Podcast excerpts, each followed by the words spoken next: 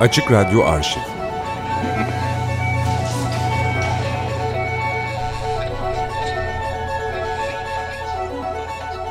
Bilge Karasu aramızda.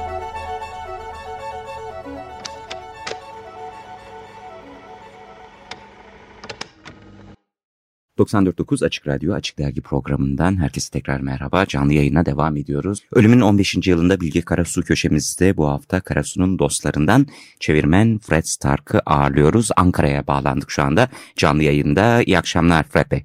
İyi akşamlar, iyi yayınlar. Çok teşekkür ediyoruz. Öncelikli olarak teklifimizi kabul ettiğiniz için çok teşekkür ediyoruz. Sizin Açık Radyo'ya buradan Bilge Karasu'nun bu kadar yakını olarak sesleniyor olmanız bizim için hakikaten son derece kıymetli bir şey. Ee, benim için de önemli bir görev sayılıp sayılabilir. Çok teşekkür ediyorum. Fred Bey, öncelikli olarak ilk tanışıklığınızdan, ilk andan bahsedelim. O anı nasıl aktarmak istersiniz bizlere?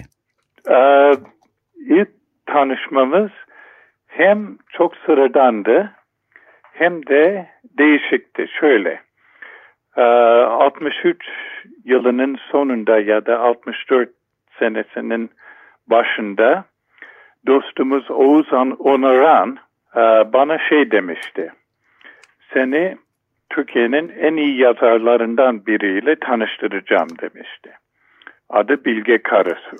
Ondan sonra bir randevu yapıldı. Bizim evimize gelecekti. Fakat onun evinin nerede olduğunu söylemişti galiba Oğuz Bey. Şimdi ben o günden önce yani tanışacağımız günden önce otobüse binmiştim. Ulus'tan Kavaklı Dere'ye doğru yol alıyordum. Kavaklı Dere'ye yaklaşır, yaklaşırken bir adam bir arkadaşıyla gülmeye başladı, gülüşmeye başladılar. Ve bu gülüş özellikle e, bahsettiğim adamın gülüşü çok zekiydi ve çok Şimdi e, kalktılar Kavaklı Derede indiler ve ben içimden bu bilge karısı olmasın demişim. Yani bir sezgi. E, ondan sonra birkaç gün geçti evimize geldi tanışmamız oldu ve sezgimin beni yanıltmadığımı gördüm. O adam bilge karısıydı. İlk tanışmamız öyle. Evet hakikaten çok etkileyici bir tanışma süreci. Bunu öyle hissediyor olmanız ve o kişinin de Bilge Karasu çıkıyor olması evet son derece enteresan. Peki bu arada sizin Türkçe öğrenme sürecinizde Bilge Karasu'nun varlığını nasıl anlatmak istersiniz? Şimdi şöyle diyeyim. E, Bilge ile tanıştığımız zaman ben e, Türkçeyi iyi konuşuyordum ve okuyordum. Yani temel atılmıştı. Onun için temel atmada bir rolü yoktu. Fakat o temel üzerine e, bir yapı inşa etme sürecinde çok önemli bir yeri var. Bir kere o, o 64 senesinde ya da 65 senesinde Bilge e, bir kurumda çeviri dersi veriyordu. İngilizce Türkçe arasındaki çeviriler. Yani hem Türkçeden İngilizce hem İngilizceden Türkçe. Ve ben o derslere katıldım. Çok şey öğrendim. Elbette çok iyi bir öğretmendi. Ondan sonra e, şey diyeceğim. Asıl önemli olan dostumuz olması. Çünkü sık sık konuşuyorduk.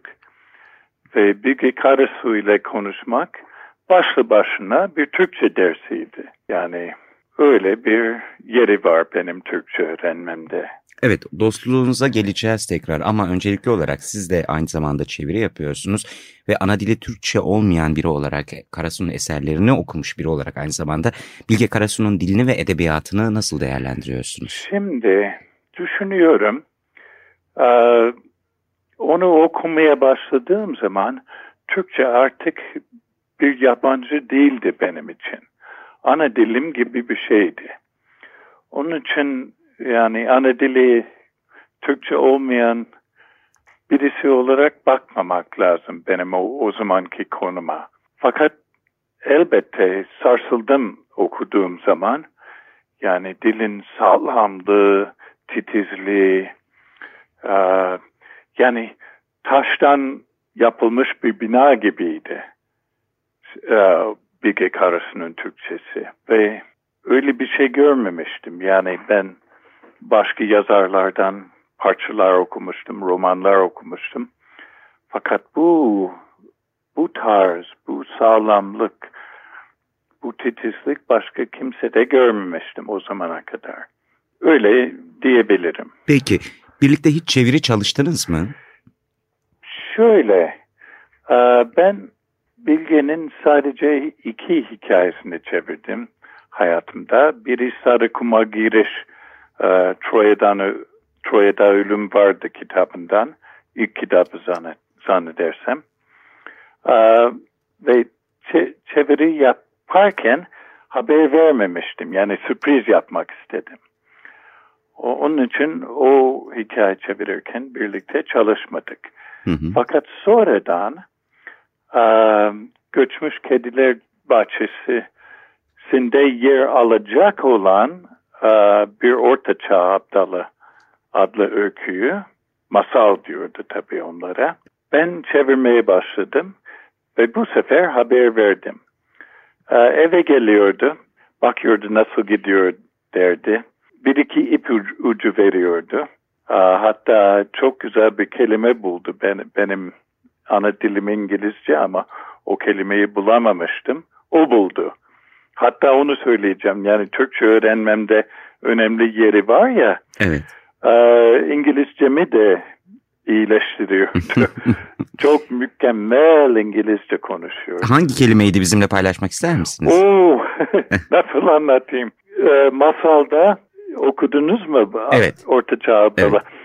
E, Hana gelen bir araba var. Evet. E, yani hikaye hem geçmişte geçiyor hem şimdiki zamanda geçiyor. Yani bir kesişme var orada. Ve e, bir araba geliyor ama tabii araba demiyor. Yani binek diyor. Hı hı. Her şey olabilir. Ama çok hızlı giden bir binek. Met, şey, metal kaplı olduğunu hatırlıyorum. Ve içinden bir şey alıyorlar. Yani arabanın içinden elini uzatıp uzatıp bir şey alıyor adamlardan biri. Ben normal bir kelime kullanacaktım. Bilge şey dedi. Bu tabii he fished it out diyecek. Fish. Belki bu kelime Türkiye'de bilen evet. çok az insan vardır. Ama çok güzel bir havası var, bir tadı var. Onu hemen kullanmaya karar verdim. Onun dışında çeviri birlikte çalışmadık ama e, ileride Gece adlı evet. romanı e, işte o romanda bir maceramız var. Onu sonra anlatırım. Evet ben de zaten onu soracaktım şu anda. Gecenin çeviri süreciyle ilgili neler anlatmak istiyorsunuz? Evet şimdi e, Pegasus ödülü diye bir ödül kazanmıştı. Dolayısıyla çevrilip Amerika'da basılacaktı. Bir çevirmen arıyorlardı. Ee, Bilge benim adımı önermiş ve çeviriyi bana verdiler. Ondan sonra e, fikir değiştirip başkasına verdiler. Tamam, ol, olabilir. E, ve kitap çevrildi. Fakat e, bittikten sonra Bilge hiç çeviriyi haz etmedi. Bunu tamamen e, baştan sonuna kadar değiştirmem lazım diyordu. Ve ben o süreçte çok yardımcı oldum. Yani biz onu birlikte yaptık diyebilirim. Yani İngilizcesini düzelttik. Yani İngilizcesi yanlış değildi ama onun aradığı uslup yoktu ee, yapılan çeviride. Birkaç ay sürdü bunun değiştirmesi diyelim. Orada nasıl nasıl diyeyim? Yani çok terledik. Hı hı. Çünkü yani çoğunu o yaptı fakat bazı şeyleri o bulamıyordu, ben buluyordum. Ama zor buluyordum. Ee, biliyorsunuz çok çetrefil bir üslubu var evet. romanın. Bazen karşılık bulmak zor oluyordu. Öyle bir hikaye. Ve e, kitap çıktığı zaman F ve T'ye e, Tözün benim eşimdir. Çok şey paylaştık diye küçük bir e, ne derler e, gö gönderme var. Yani adımız geçmiyor ama ilk harf geçiyor. Hı hı, güzel. Peki efendim son olarak şunu da konuşalım sizinle gerçekten merak ediyorum. Bilge Bey'le birlikte gündelik hayat nasıldı, dostluk Oo. nasıl devam etti ve paylaşmak istediğiniz, Açık Radyo dinleyicileriyle paylaşmak istediğiniz anekdotlarınız var mı? Evet, evet. Şimdi çarşıya inerdik, alışveriş yapardık. Çok yani en en çok konuşurduk. Yani bir e, pastaneye girip otururduk. Belki bir dondurma, belki bir, bir pasta yerdik. E, çayı çok seviyordu ama kahveyi de seviyordu. Onlardan birini içerdik. Tatillere giderdik beraber ailemde. E, ailemizin neredeyse bir parçasıydı yani. Kızlarımı birdenli o büyüttü diyebilirim. Kedileri çok severdi. Bu bilinen bir şey. Zaten evet. ne kitapsız ne kedisiz bir kitap çıktı ölümünden sonra. Çok seviyordu ve çok güzel isimler buluyordu bu kedilere. Sigara içerdi. Hem de son nefese kadar yani filtreye gelinceye kadar içerdi. Sık sık bizim evimizi ziyaret ederdi. Biz de onun evine giderdik akşamları dost toplantısın, dostlar toplantılarına. Bir keresinde e, son kedilerinden birinin adı Bibik'ti. Bibik mi dediniz? Bibik, evet. Bir kedi için ne güzel isim değil mi? Ee, ve hastaydı yani çok yaşlıydı 17 yaşında zannedersem. Bilge evden çıktığı zaman bir arkadaş bakıyordu kediye. Yani yalnız bırakılmıyordu. Şimdi bir geleneğimiz vardı bizim ailemizde. Ee, Noel arifelerinde bizim evde toplanılırdı. Ve tabii her seferinde Bilge aramızda olurdu. Ee, hatırladığım gece Noel arifesine rastlıyor. Bizdeydi ve telefon çaldı. O bebeğe bakan arkadaş arıyordu. Bebek iyi değildi dedi. Şimdi birçok insan tamam iki saat sonra oradayım derdi. Yani şu anda Noel kutlamaları var yani öyle bir şey diyebilirdi. Bilge hemen paltosunu alıp atkısını boynuna attı ve eve gitti bebeğe bakmak için. Yani bizim toplantımızı bırakacak kadar bağlıydı kedilere. Ee, ve üç hafta sonra bebek öldü diyebilirim. Bir şey daha anlatacağım. Lütfen buyurun efendim. Ee, kızım hatırlattı bugün. Kızım Linda. Linda, evet. Ee, Bilge çok yönlü bir insandı. Yani klasik müziği deli gibi seviyordu. Piyanoyu çok iyi çalıyordu. Hatta gençliğinde bir ara kararsızlık içinde yaşamış. Çünkü karar veremiyordu. Piyanocu mu olayım, piyanist mi olayım yoksa yazar mı olayım diye bocalamış. Ondan sonra yazarlığı seçti bildiğimiz gibi. Fakat e, pop müziği pek sevmezdi. Hiç sevmezdi daha doğrusu. Fakat bizim Linda küçüktü. Bilge yaş gününü günü gelince Linda'nın her seferinde sorardı.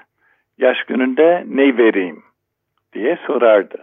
Ee, bu sefer Linda bir çeşit müzik ver demişti. Ve Bilge bir 45 plakları var diye. Evet. 45. 45'likler. 45'likler evet. Ee, ondan bir tane ver, vermişti. Ama kim? Ajda Pekkan Fransızca söylerken. yani belki kim bilir ben bir klasik parça beklerdim. Beethoven, Mozart öyle bir şey beklerdim. Linda'nın küçüklüğüne bakarak böyle bir te tercih yapmıştı.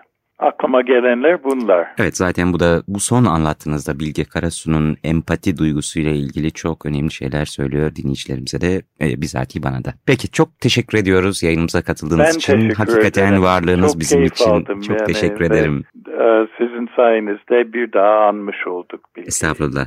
Tekrar teşekkür ediyoruz Fred Bey. İyi akşamlar. İyi akşamlar efendim. 94.9 Açık Radyo, Açık Dergi programındasınız. Canlı yayın devam ediyor saat 19.24.39.